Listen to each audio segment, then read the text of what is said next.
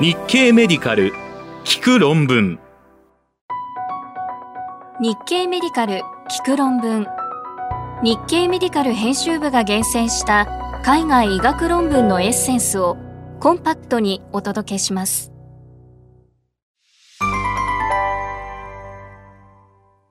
新型コロナワクチンの効果が下がりやすい人はどのような人なのでしょうか？はじめに2021年10月29日に日経メディカルで紹介した The New England Journal of Medicine 誌からの話題です。ワクチンの中和力価は高齢者、男性、免疫抑制状態にある人で下がりやすい。イスラエルでファイザー社のワクチン接種から6ヶ月後までの有効性を追跡。イスラエルのシーバメディカルセンターの研究グループは、ファイザー社のメッセンジャー RNA ワクチンの2回接種を受けた医療従事者を6ヶ月後まで追跡して、ワクチンに誘導された免疫反応の変化を検討し、IgG 抗体価と中割期価は6ヶ月後まで低下していて、中でも高齢者、男性、免疫抑制状態にある人は中和力価が大きく下がりやすかったと報告しました。結果は2021年10月6日の The New England Journal of Medicine 誌電子版に掲載されました。ワクチンの接種後に生じるブレイクスルー感染のリスクは中和抗体価と相関することが報告されています。そこで著者らはワクチンの接種を受けた医療従事者を対象に前向き研究を行い、抗体価の刑事的な変化を調べ、抗体レベルの減少と関連する予測因子を検討することにしました。参加者の末梢血サンプルを用いて、新型コロナウイルスの受容体結合ドメインに対する IgG 抗体価と、シュードウイルスを用いて 50%NT、50%中割期間を測定しました。追跡期間中に20人がブレイクスルー感染したことが PCR 検査で確認されました。また5人が抗ヌクレオカプシド抗体陽性となりました。受容体ドメインに対する IgG 抗体価は刑事的に一定の割合で低下していました。IgG 抗体価はベースラインが最も高く、毎月直線的に低下しました。中和抗体価もベースラインが最も高く、それ以後は低下していましたが、IgG 抗体価と異なり、ベースラインから3ヶ月後までは直線的に減少していき、それ以後は緩やかな減少を示しました。IgG 抗体価も中和抗体価も低下率は年齢と性別にかかわらずほぼ同様でした。しかし、65歳以上の集団の気化平均力価は45歳未満の集団に比べピーク時から一貫して低くなりました。また、対象となった期間を通じて女性に比べ男性の方が気化平均力価は低く、特に中割力価の差は明らかでした。ピーク時と6ヶ月後の IgG 抗体価は、高齢者、男性、2つ以上の併存疾患を保有する人、自己免疫疾患患者、免疫抑制状態にある人で優位に低くなりました。また、ピーク時と6ヶ月後の時点の中割期価は、高齢者、男性、免疫抑制状態にある人で優位に低くなりました。一方で、BMI が30以上の肥満者は BMI が30未満の人に比べピーク時6ヶ月後のいずれにおいても中割期価が優位に高くなりました。またピーク時の中割期価が高い人ほど2回目の接種から70日後までの低下速度は速くなりました。ただしそれ以降は低下率は緩やかになるとともに接種者の間に差は見られなくなりました。これらの結果から著者らは、ファイザー社のワクチンの2回目の接種から6ヶ月間に、液性免疫反応は刑事的に低下していて、中でも男性65歳以上の高齢者、免疫抑制状態の人は大きく低下していたと結論しています。詳しい内容は日経メディカル聞く論文で検索してください。論文コラムへのリンク先を掲載しています。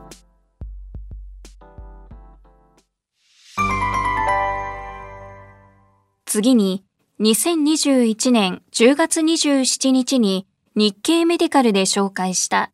スタチン投与と糖尿病の関係を調べた研究です。ジャマインターナルメディスン誌からスタチンの投与は糖尿病の進行リスクを高める。胃酸分泌抑制薬を新たに使用した糖尿病患者とのリスク比較。アメリカ VA ノーステキサスヘルスケアシステムの研究グループは、アメリカの退役軍人局の医療データを利用した後ろ向きコホート研究を行い、糖尿病患者が新たにスタチンを使用すると、新たに H2 ブロッカーやプロトンポンプ阻害薬を使用した対象群に比べ、糖尿病が進行する患者の割合が優位に高かったと報告しました。結果は2021年10月4日のジャマインターナルメディスン誌電子版に掲載されました。著者らは糖尿病患者がスタチンの使用を開始した後の糖尿病の進行について検討する後ろ向きマッチドコホート研究を計画しました。コホートの作成にはアメリカ退役軍人局関連の診療データベースから患者データを利用することにしました。主要評価項目は糖尿病の進行を示す複合イベントとしました。退役軍人局のデータベースには条件を満たす2型糖尿病患者が70万5774人いました。このうち59万5579人がスタチンユーザーで11万195人は非使用者でした。主要評価項目に設定された糖尿病の進行は、スタチン群の55.9%と対象群の48%に発生していて、オッズ比は1.37になりました。新たなインスリンの使用開始、新たな種類の血糖効果薬の追加、5回以上血糖値が 200mg パーデシリットル以上となる。糖尿病性ケトアシドーシスまたは管理不良の糖尿病の新規診断のいずれもスタチン群が優位に多くなりました。また、スタチンのコレステロール減少効果別に糖尿病の進行の関係を検討したところ、LDL の減少効果が大きいスタチンほど糖尿病が進行する傾向が示唆されました。これらの結果から著者らは、糖尿病患者がスタチンの使用を開始した場合、糖尿病の進行と関連が見られたと結論しています。そのため、糖尿病患者のスタチン処方には、代謝系への影響も考慮に入れて、リスクとベネフィットを考える必要があると述べています。詳しい内容は日経メディカル聞く論文で検索してください。論文コラムへのリンク先を掲載しています。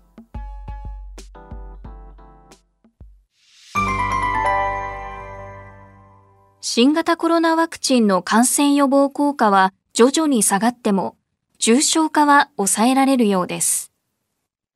続いて、2021年10月28日に日経メディカルで紹介したランセット誌からの話題です。アメリカでファイザー製ワクチン接種から6ヶ月後までの有効性を追跡。感染予防効果は時間とともに低下するが、入院予防効果は下がらない。アメリカ、カイザーパーマネンテサザンカリフォルニアの研究グループは、主にファイザーのメッセンジャー RNA ワクチンの接種を完了した12歳以上の加入者を6ヶ月後まで追跡し、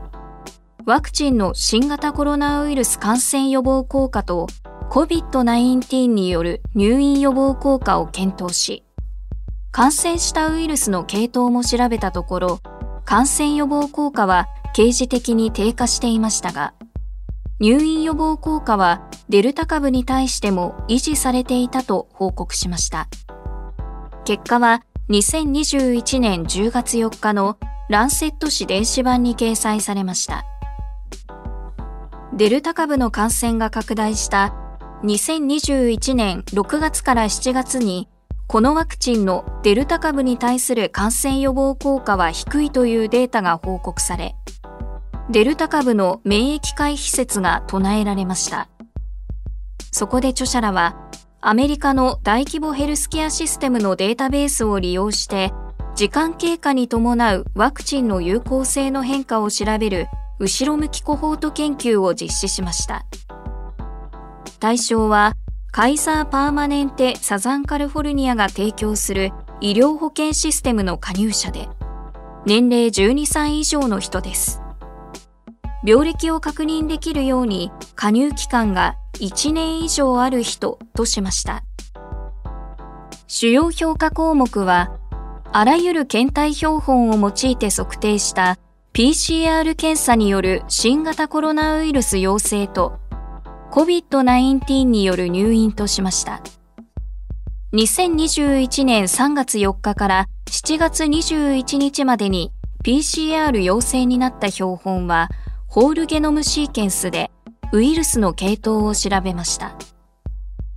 調査期間全体では接種完了者のデルタ株感染予防効果は75%で、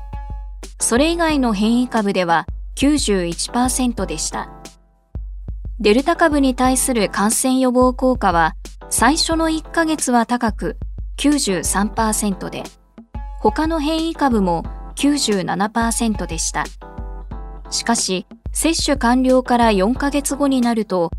デルタ株に対する感染予防効果は53%に低下していて、他の変異株に対する効果も67%に下がっていました。デルタ株感染者が急増したのは6月以降で、その頃には接種完了から時間が経過した人が増えつつありましたが、入院予防効果はどの年齢の患者においても高くなりました。調査期間全体では、デルタ株に対する入院予防効果は93%でした。他の変異株についても95%となりました。これらの結果から著者らは、2回接種を完了した人の入院予防効果は、デルタ株が主流になった6ヶ月後でも高く保たれていて、感染予防効果は時間とともに低下していましたが、原因はデルタ株にワクチンによる免疫を回避する特性があるというよりも、抗体価が下がったためと考えられ、対策としてはブースター接種が必要と思われ、引き続きワクチンの効果を監視することが重要だと結論しています。詳しい内容は日経メディカル聞く論文で検索してください。論文コラムへのリンク先を掲載しています。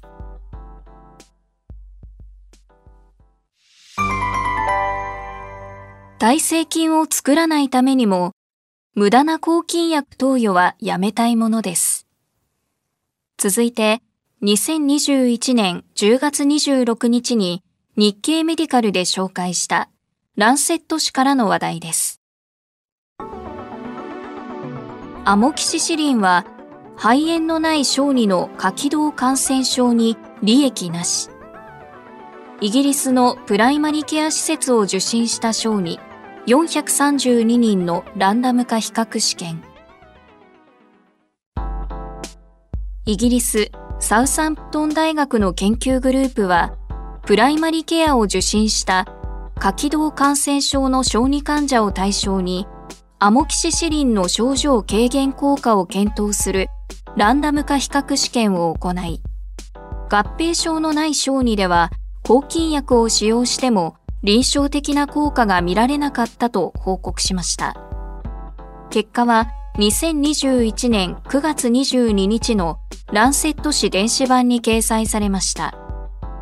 抗菌薬耐性は世界的に公衆衛生上の問題となっています。イギリスでも下気道感染症の小児患者には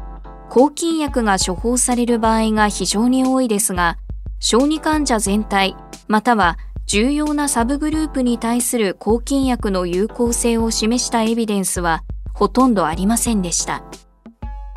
著者らはプライマリケアを受診した肺炎ではない下気道感染症で合併症はない小児患者に対するアモキシシリンの投与が症状の持続期間を短縮できるかどうかを検討しました。抗菌薬としてアモキシシリンを選択したのは下気道感染症に対する第一選択となっているからです。組入れ対象は生後6ヶ月から12歳までの合併症のない急性下気道感染症の患者で、肺炎は臨床的に疑われず、原因は感染症であると判断され、発症から21日未満の小児としました。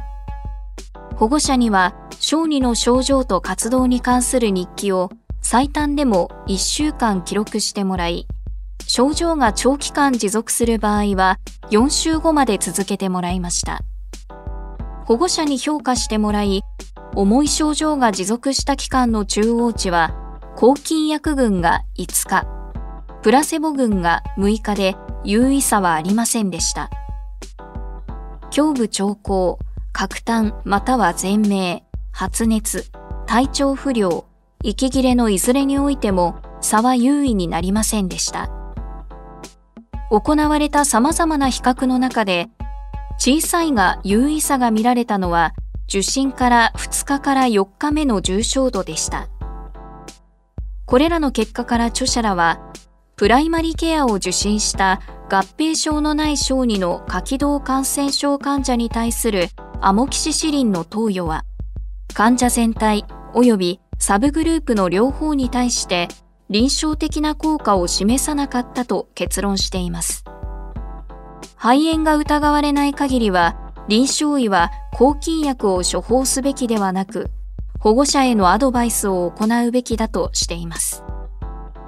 詳しい内容は日経メディカル聞く論文で検索してください。論文コラムへのリンク先を掲載しています。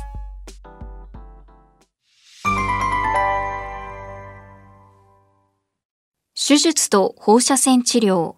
初期の非小細胞肺がんでその有効性を比べました。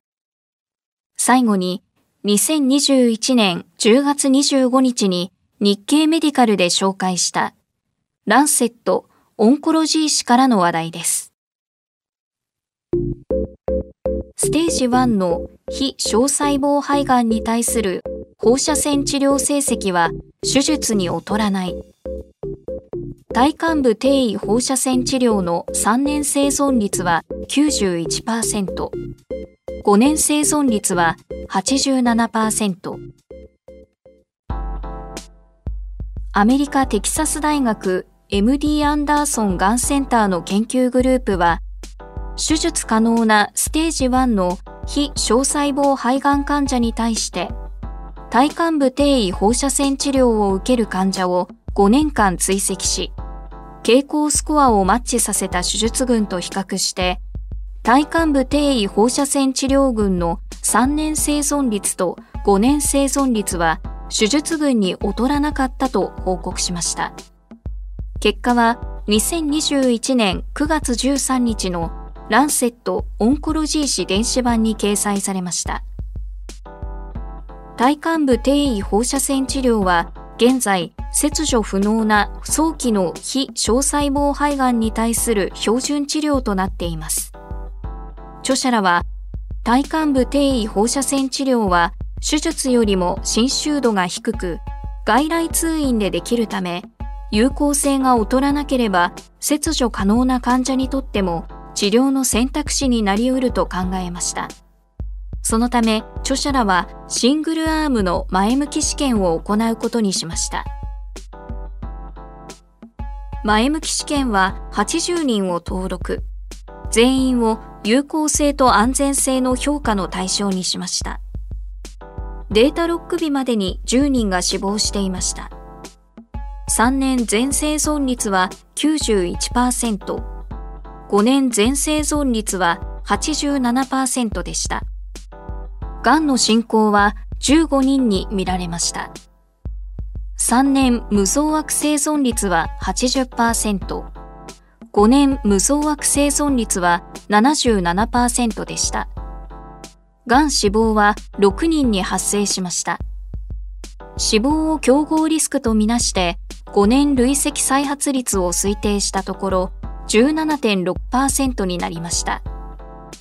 体幹部定位放射線治療の任用性は高く、グレード4からグレード5の有害事象の報告はありませんでした。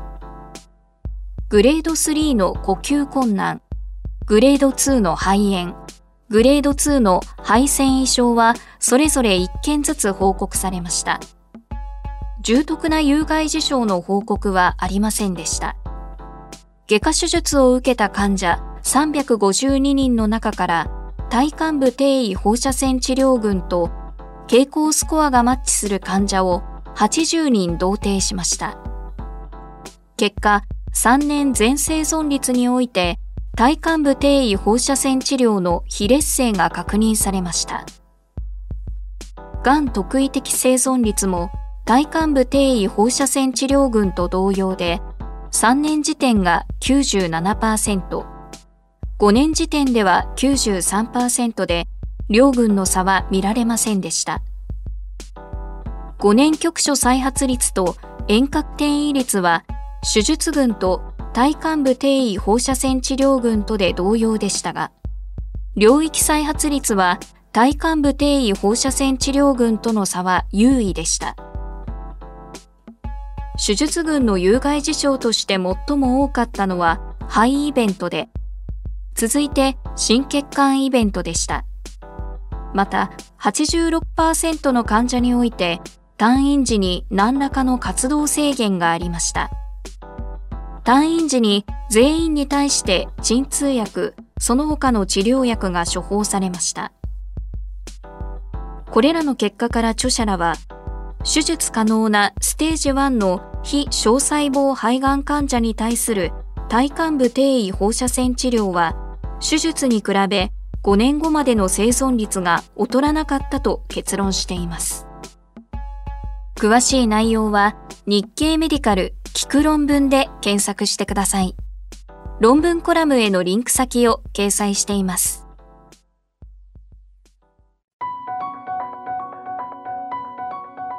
日経メディカル聞く論文次回もお楽しみに。